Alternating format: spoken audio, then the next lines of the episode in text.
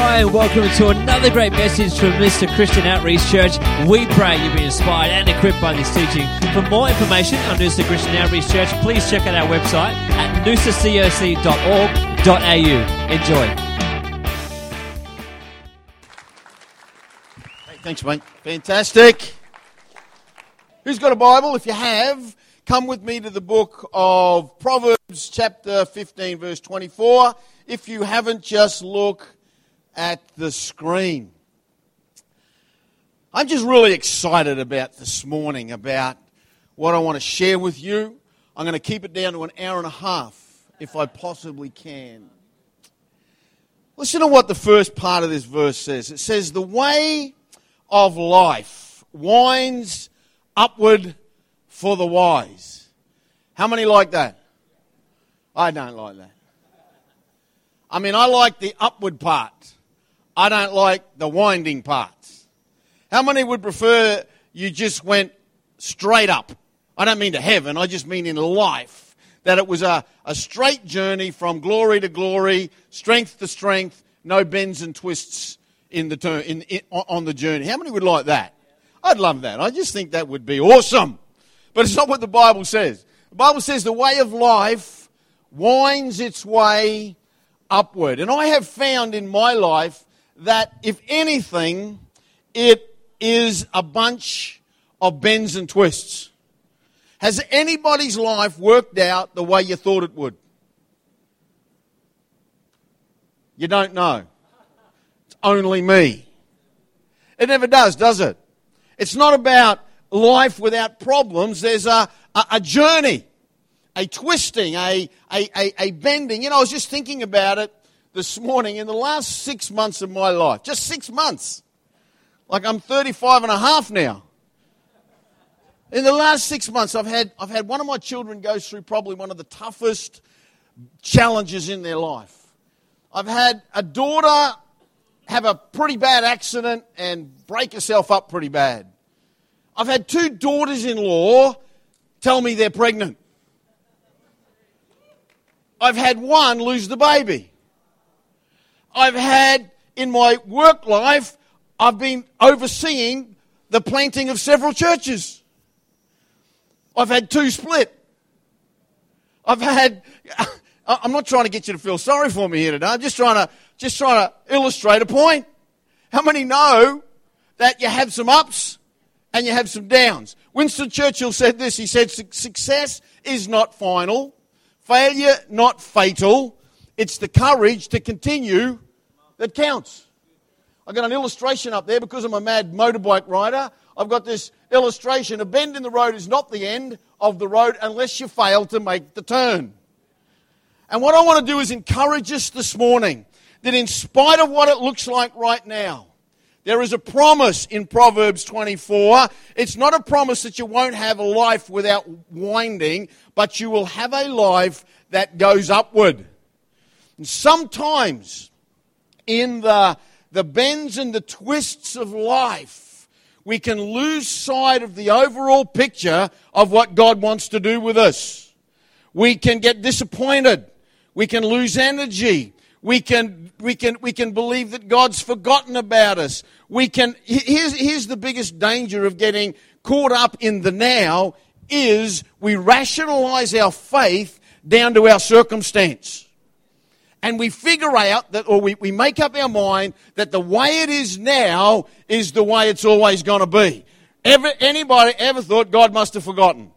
I've thought that every other week, you know? Well, God, what about this? What about that? Another bend, another twist. But hang on, the journey is upward, says the Word of God. I want to declare over your life this morning that however you feel, whatever bend or twist or wind you're in the middle of right now, your journey in God's plan is to take you forward.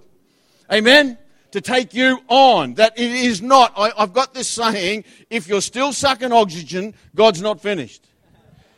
How, how, another one. How many people saw a few years ago this movie called the world's greatest marigold hotel, something like that. Anybody ever see that? That little Indian fella? I love his statement. I love it all through the movie. It'll be all right in the end. If it's not all right, it must not yet be the end. It'll be all right in the end because God is taking us upward. Even, even if we lose our life here, we still go upward if we know Christ. Amen. So I want to just encourage us this morning that whatever life looks like right now, God has a plan to perfect your life. I will perfect those things which concern you. How many know in my life he's got a lot of perfecting still to do? You don't have to agree too much. But this, sometimes we just lose sight of what God is doing in the overall picture because of where we are right now.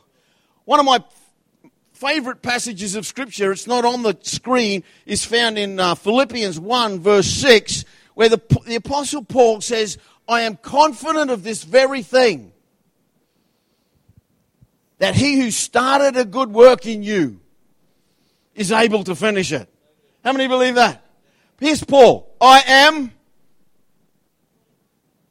fully persuaded. That's a different version. That's the ungodly version.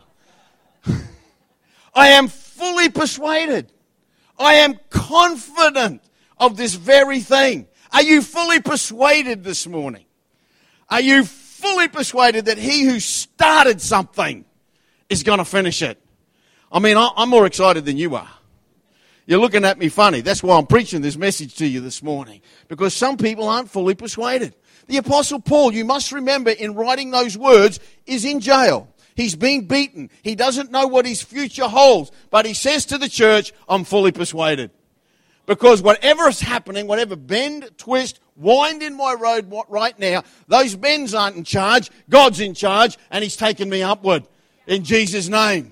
So this morning, I've got a message for you that I pray will stir your heart that whatever prison you seem to be in, you'll walk out of this place fully persuaded. Fully persuaded that He who started something in Jesus' name is well able to finish it in your life and in the life of this church. God started something and He wants to finish it. It's our job to stay in the race, to stay on the road. We're not in control of all the events that happen, but if we stay on the road, it's going up. In Jesus' name. How many believe that this morning? Have a look with me. I'll show. Have you realized there is a distance between the start of something and the end of something. In God's economy, sometimes there's a big distance. I wonder. Yeah, I, I love, I love the, the verse in the book of Hebrews that tells me by faith we inherit the promises. Yeah? But there's another part of the verse. By faith and patience we inherit the promises. Don't you love patience, Bob? I hate you do not. Nobody likes that. Through faith and patience. And I just believe this morning that there are people here that God has promised some things. And He wants you to know He's not forgotten His promise. He wants you to know that He's not forgotten His plan. He wants you to know that, that whatever you've been waiting on, whatever He's told you, whatever He's promised you, that the promises of God are yes and amen to those who are in Christ Jesus. And sometimes along the way, we let our faith uh, drain out, we let our expectation drain out, we actually start to come under in a, in a spirit of unbelief. We start to come under the pressure of it all, and we say, Well, we'll just wait and see when Jesus comes back. God does not want a church just waiting to see him when Jesus comes back. God wants a church laying hold of the promises he's got for our lives, knowing the promises he's got for our lives, shaking the spirit world around about us and embracing in a spirit of faith and anticipation that we've got a brighter future than our past. Amen. I'm not trying to give you a motivational speech this morning. I'm trying to anchor you in the promises that God has for your life. Come with me to the book of Genesis, chapter uh, 12, this morning.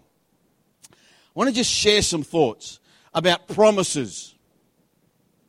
Genesis chapter 12, verse 1 and 2, and verses 6 and 7.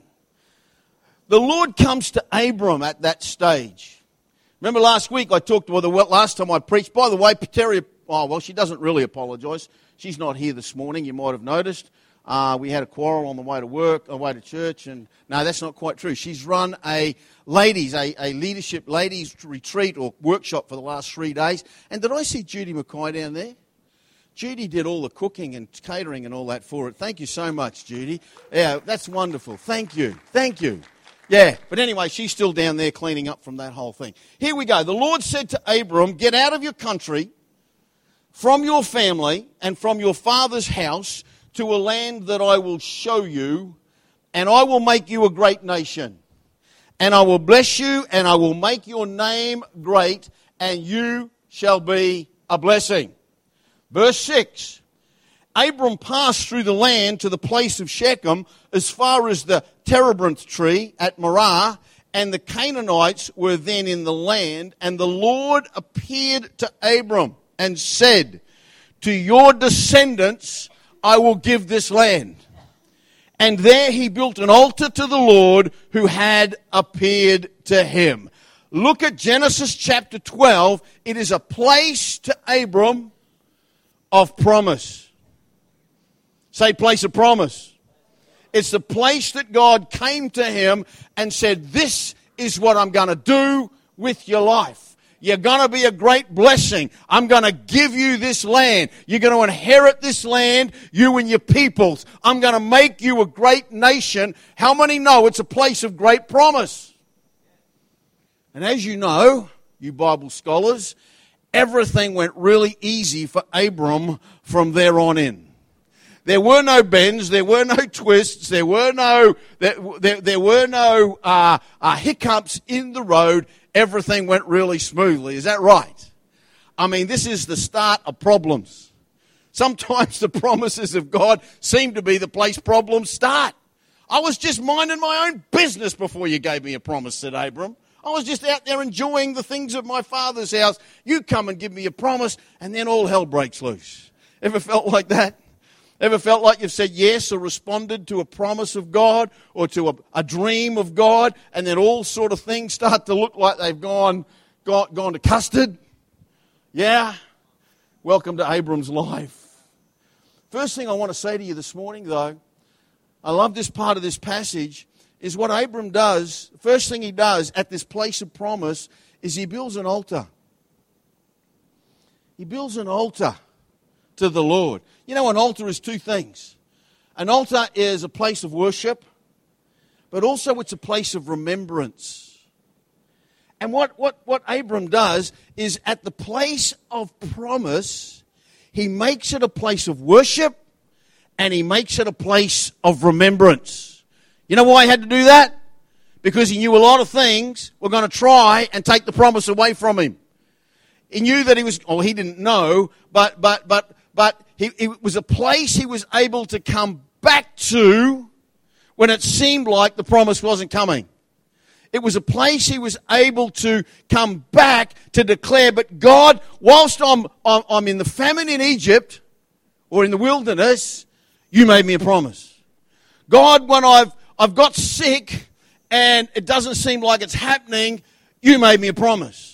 But God, when I feel defeated and unbelieving and the winds of life are making me come under, you made me a promise. You know what we've got to be able to do is we've got to learn to build altars at the places of God's promise in our life because there's a distance between the giving of the promise and the inheritance thereof. How many can say amen to that? I got promises. I'm not, I had to, I've had to learn to do this, but I've got altars in my life for promises that I'm still believing God for. I'll tell you one of them. Before this existed, we used to just have church in the back section. Some of you are old enough to remember that. That was the first part. I was a banker when we built that. I actually financed the thing. And and so it was a 20 by 20 square hall, and we were, we, that was the place of, of worship. I have a son, my oldest son. He's occasionally in church, not very often, but spent probably a decade out of church on the wild side. I want to tell you my altar. One day in that building, There was a musician, minister by the name of Peter Shirley playing. My son was 10. Peter Shirley gave an altar call, and my son, of his own volition, came out of the aisle, went up to the front, and received Jesus Christ as the Lord of his life. That's my altar. He's now 32. It's 22 years. Last 10 of it, 12 of it, haven't been all that good to him. And it's been a struggle for Terry and I. But you know something? In the midst of the bends and the twists, I believe a seed of believe a seed of faith was placed into his life that day. And every time I pray for him, I don't pray God would you save him. I go back to that altar and I say, God, in that place, you put the promise of salvation in his heart. So I'm going to worship you at that altar and I'm going to claim his life for you because God, you promised, and he who promised is faithful. Can somebody say amen to that? We need to be a people that build altars because there's a distance between when we receive it and when we get it, between when God gives it to us and when we walk in it. Amen? There are many things in my life I'm still believing God for. I don't know. I made so many mistakes that I, I, I just sometimes think, man, have I made too many to ever get the promises of God? But here's the thing I believe that it, it's not up to me. God's the one who decided my end from my beginning. God's the one that put the seed in me. So God's the one who's faithful to see it come to pass. Amen?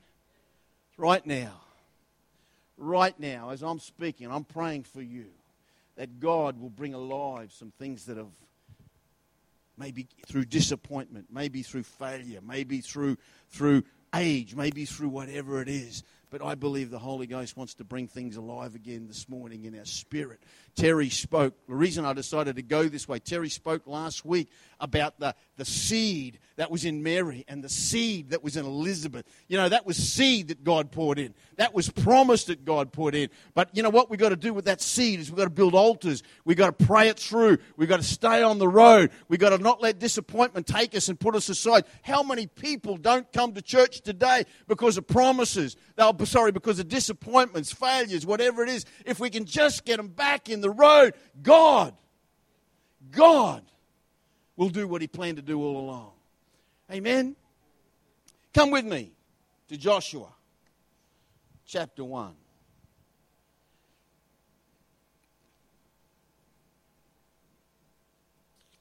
You know, can I just, before we go to Joshua,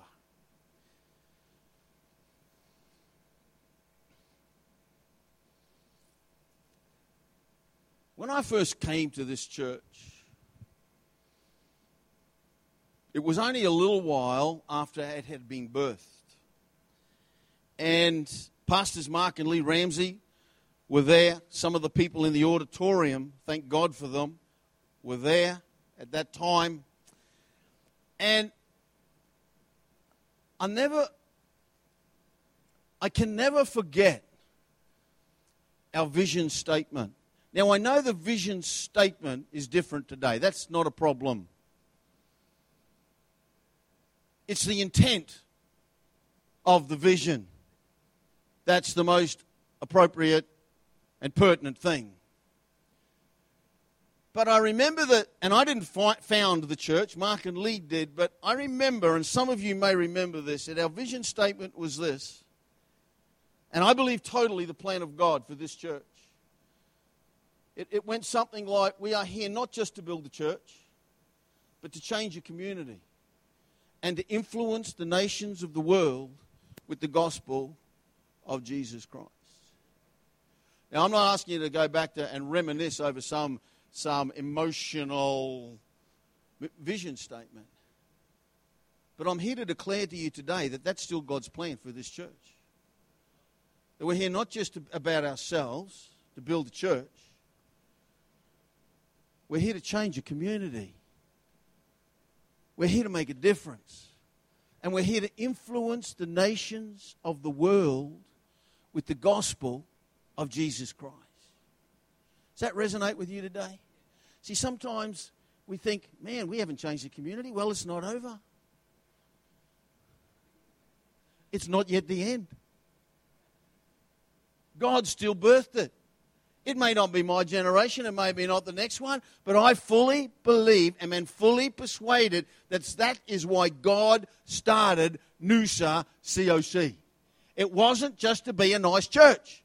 It was to change and influence the world around about us. Someone say amen to that this morning. We need to be people that go back into history, not to live in the yesterday, but to believe that God started something in the yesterday with a very real plan and a very real purpose. Joshua, you reckon you've waited. Abraham, I'm going to make you a great nation. I'm going to bless them that bless you. And everywhere you see, I'm going to give you that land. 750 years later, we come to Joshua. We've seen mistakes. We've seen persecution. We've seen famine. We've seen 400 years in Egypt in slavery. We've seen 40 years in the desert. And God's about to deliver his promise. I wonder how Abraham feels. I mean, 750 years. But God, in his time, is about to do what he promised. Verse 1 of Joshua 1, it says, After the death of Moses, the servant of the Lord, it came to pass that the Lord spoke to Joshua, the son of Nun, Moses' assistant, saying, Moses, my servant, is dead. God is a stater of the obvious sometimes. They have just mourned. I want you to catch this. Because we can read this and say, yep, it's just a statement in Scripture. No, it's not. The prophet, the one that led them out of Egypt, and the one that led them uh, by the hand of God through 40 years, the one who, who defended them before God so they still live. How many know he's a pretty big guy? How many know that, that, that Moses commands a lot of respect? How many know that a lot of people, hear me, had put hope in Moses? And all of a sudden, Moses is gone. You ever had that with your life? The thing that you thought was going to be the, the vehicle of your promise, that which that the road that was going to take you to where you thought God wanted you is gone. I've had that time and again. I don't know where I am anymore. I don't even know what road I'm on. I just hope God knows what road I'm on. But but here's this this this, this you know the Bible says that there's never been a prophet like Moses again. He's a pretty big deal. They've mourned him 30 days. They can't find his grave because God knows what people are like if they found his grave, they'd build a monument there and they'd still be there. And God comes and he says to the people of Israel, in, in my terms, he said, Look, Moses is dead. Moses, the servant, is dead, but God, the master, is not. The vehicle which served you to this point, I'm about to change it, but I'm still alive.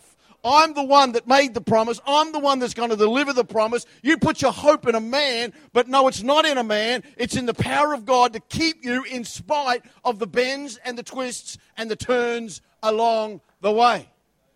Moses, my servant, that which served you before isn't necessarily going to be the thing that serves you tomorrow, but God is not finished.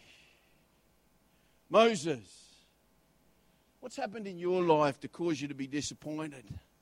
What's happened in your life that's caused you to give up on some of the promises of God? Look, the older I get, the less I try to understand everything.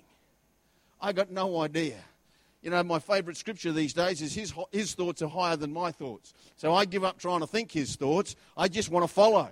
I just want to do what he wants me to do and believe that he's got it in hand. Amen? That's not fatalistic. That's just, I just don't know why things happen. I don't know why some people get healed and some people don't. I don't know why certain things like that happen. But here's the thing I'm still confident and I'm still fully persuaded that he who's on the throne is going to be on the throne until Jesus comes back. Amen?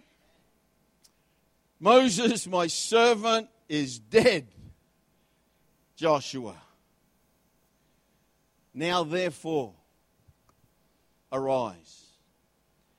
Go over this Jordan, you and all this people, to the land which I'm giving to them, the children of Israel. Every place that the sole of your foot will tread, I have given to you, as I said to Moses, as I said to Jacob, as I said to Israel, as I said to Abraham. Does the promise sound familiar? Every place, because you know something? God doesn't change his mind. He didn't change his mind in 750 years for the people of Israel, and he hasn't changed his mind about your life. He hasn't changed his mind about this church. He hasn't changed his mind about one iota of it, because he who started it is able to finish it in Jesus' name this morning. But our thing, our job, our role is to arise. Now, therefore, how would you like to be Joshua? The greatest leader ever known is departed, and God hands the baton to you. Now, you go over there. And by the way, this Jordan is in flood. And by the way, you better be strong. And by the way, you better get some courage. Three times between the end of Deuteronomy and, and about the second chapter of Joshua, God, Moses, the people tell Joshua, you better be strong and you better have some courage because where I'm about to take you, you're going to need those things. How many are excited? You've got to be strong to walk into your future. You've got to arise to walk into your future. This is no small thing that God is coming to Joshua. He's saying to Joshua, Look, I understand that Moses, he's fulfilled his destiny. He's with me right now. How many think Moses got ripped off? I do. I really think he got, but anyway, he went to glory. That's another message. But he's saying to Joshua, Hey, listen, I want you, Joshua, even in the midst of your mourning, even in the midst of the Jordan being in flood, even in the midst of the winds and bends in the road, I want you to get some faith in your spirit, some courage in your heart to lift up, to get strong on the inside and arise because the promise I made, I'm about to deliver. In Jesus' name. I believe that. You're still looking at me funny. I'm not stopping talking until you believe me. He says to Joshua, You know, it takes faith to arise particularly in the midst of, of, of circumstances. I mean, I mean, you know, some of the things, I don't want to make light of them, that even Terry and I have, have, have been through in, in just recent months. Family type stuff with our kids. I mean, it, it crushes you, it, it, it impacts you, it affects you, and you think, man, I was believing for this God, and now I got this God. What's going on here? And then he says, Gary, get up. I'm not finished yet. I was just, I was preparing this message this morning. Hey, no, I wasn't. I prepared it before. I was praying it through this morning, just in case you think I didn't do any work this week. And, you know, I'm in the office up the back, and I just couldn't get my daughter out of my spirit, you know. So I just texted her. I said, hey, babe, looks pretty hard right now, I know that. But just know this God's not finished what He's doing right now in you and in your circumstances, you're going to come through because His plan for you has never changed. You know, she just said, Yes, Dad. You know what kids are like. You know, our daughters are like. She didn't. She said, Thanks, Dad. But sometimes we've got to remind each other, hey, sometimes, you know, that's why God puts us in a church. That's why God puts us in a community. Not to fill up pews, but to, but to help each other.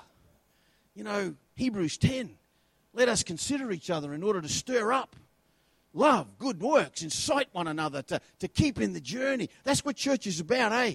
I love it. You know, sometimes when, when, when my boss, Ross Abraham, is running this conference, he walks into my office and says, Come on, guys, get up. You would think I'm always up, wouldn't you? No. He says, Come on, get up. We can do this thing. It's gone a bit sour, but we can do this thing. Come on, let's arise. Let's go over this Jordan. That's why we need each other to hold each other accountable, to keep walking in the things of God until we see His plan come to pass. This morning, therefore, arise let's go over this Jordan. It takes faith to arise. It takes a letting go of the past to arise. Moses, how many people like change? Few of us? How many people like to change?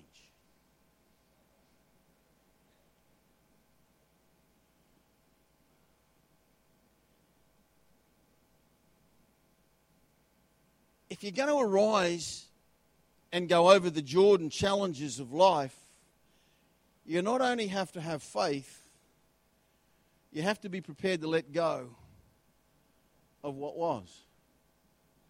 Moses, my servant, is dead. That which brought you to here is not that which will get you over the Jordan. Now, I know Noosa COC never settled down into the ways of the past. It's just me.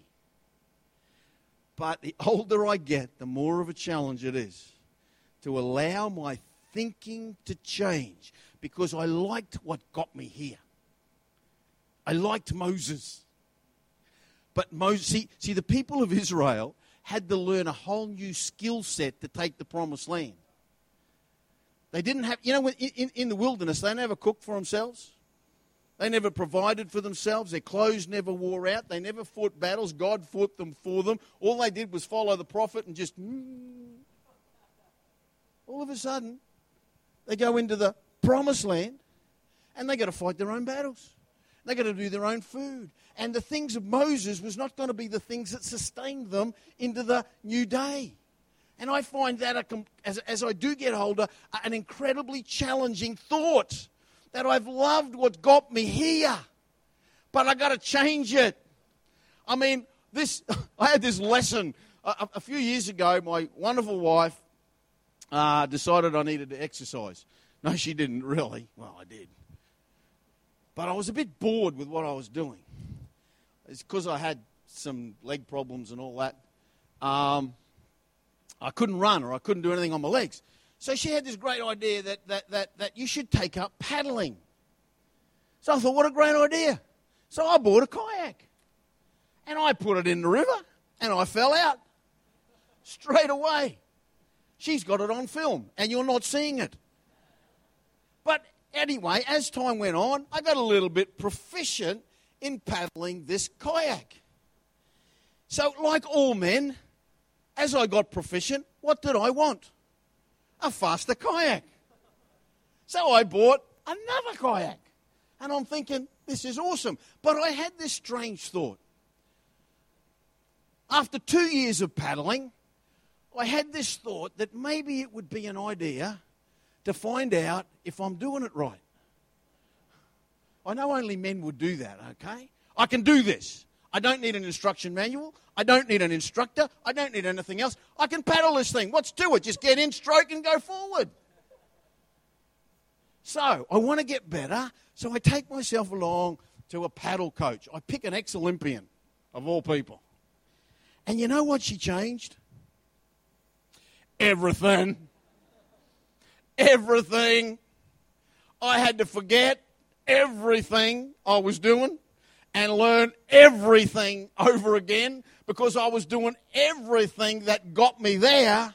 But everything I'd done to get me there had to change for me to get here. And then I did what all men do. I went and bought another one last year. My wife can't understand it. I need a bigger shed. My wife doesn't understand why I need bigger motorbikes or more kayaks or skis or whatever it is. Women, you don't get them, Ben, do you?